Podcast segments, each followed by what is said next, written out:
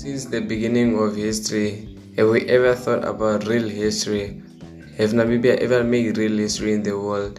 Namibia was always known for its local history. Most of the history is history that the people outside Namibia don't know about, or either they know through us because we made them know. But do we actually have history?